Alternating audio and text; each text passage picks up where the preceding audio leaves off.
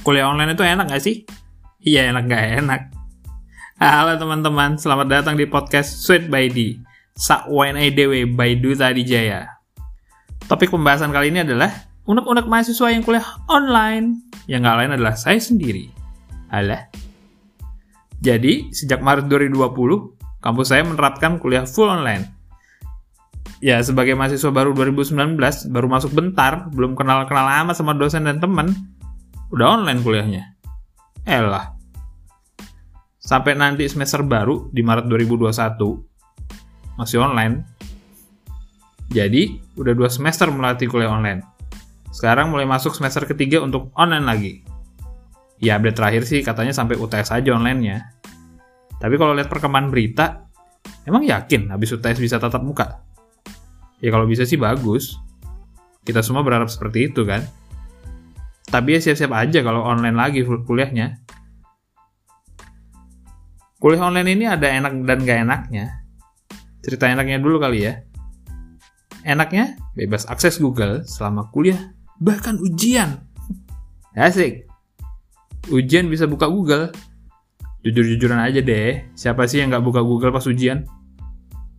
Walau sistem mengatakan bisa mengetahui jika kita lagi buka tab browser lain, atau bisa mengetahui aplikasi apa yang kita buka. Tapi kan ada smartphone, gadget terpisah dari smart laptop. Masa bisa tahu juga? Ya kalau kalah FBI sama CIA kalau bisa. Jujur aja ya, dengan bantuan Google, ujian gak gitu nakutin. Paling ya tegang-tegang aja dikejar waktu. Sama kencang-kencangan koneksi internet buat search sana sini. Tapi lumayan lah ada support AI ya paling nanti bakal kerasa banget tuh pas udah kuliah tatap muka. Jadi kangen Google pasti kan. Nah, selain enaknya ada bantuan Google full time, kuliah online ini enak banget bagi, para kaum mager. Ya nggak? Nggak usah repot-repot berangkat ke kampus kan? Kuliah jam pertama, bangun pas-pasan, nggak usah mandi, hajar. Nggak ada yang protes. Atau kuliah pakai Zoom, Google Meet, baju rapi, tapi bahan celana kolor itu cuma mahasiswa dan Tuhan aja yang tahu tuh. Plus nggak ada cerita takut kehujanan berangkat kuliah ya nggak? Lawang nggak ke mana-mana sambil tiduran aja bisa. Tapi kalau buat saya sih enaknya itu karena tidak ketemu banyak orang. Karena saya sendiri orangnya emang agak nggak nyaman kalau ketemu sangat banyak orang dalam satu waktu. Walau orang-orang mungkin menilai saya biasa aja tapi sebenarnya dalam hati aduh hai panik guys. Apalagi di satu kelas bisa 80 orang kalau yang mata kuliah rame karena pada akhirnya, nggak semuanya teman kan? Umur makin nambah, circle pertemanan makin kecil. Ya cuman itu sih, walaupun ada enaknya, tetap yang kerasa yang nggak enaknya. Sebenarnya nggak enaknya sih cuma dua ya. Pertama masalah koneksi, kedua proses belajarnya itu sendiri. Jadi masalah koneksi, ya saya dan teman-teman berada internet yang dipunya nggak bisa dijamin.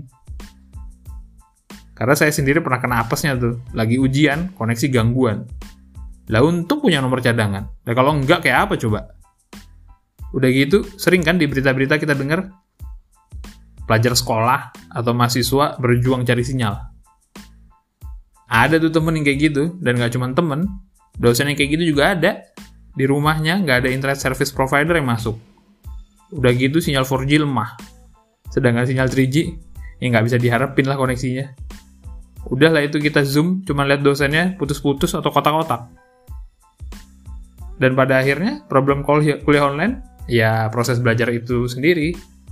Masalah kayak koneksi baik dari sisi mahasiswa atau dosen bikin proses belajar mengajar nggak efisien. Jujur kampus mana yang siap dengan pandemi? Nggak ada kan? Yang biasanya ada interaksi langsung antara dosen dan mahasiswa jadi nggak ada Ya memang, sejak lama mahasiswa itu berbeda dengan anak sekolah. Mahasiswa memang dituntut lebih kritis, lebih bisa menganalisis, dan harus mampu belajar di luar yang dosen ajarkan. Ya tapi dengan kondisi online ini, ya lebih-lebih lah jadinya. Kebayang nggak tuh yang mahasiswa baru masuk tahun 2020? Ketemu dosen aja nggak pernah, langsung online. Makin-makin nggak mudeng lah itu mereka. Belum dosen-dosen yang agak susah dicari. Kan mesti ada tuh. Tiap kampus ada lah pasti. Gap-gap dikit gimana gitu kan tambah-tambah deh online gini tambah susah dicari orangnya memang materi yang diberikan sih lengkap terus ada bantuan Google cuman kan jadi pertanyaan Bila yang kuliah itu saya, Google, apa laptop? Nah, ada sedikit tips nih untuk menjalani kuliah online. Bikin grup belajar, guys. Ini yang saya dan teman-teman lakukan. Grup WA, fokus bahas kuliah. Nggak usah gibah. Kalau mau gibah, mending bikin grup sendiri, misah. Dan harus aktif di grup membahas masalah kuliah. Biar belajar bareng gitu. Dan di grup saya dan teman-teman ini, sesekali kami bikin Google Meet untuk belajar bersama. Karena masing-masing punya kemampuan berbeda.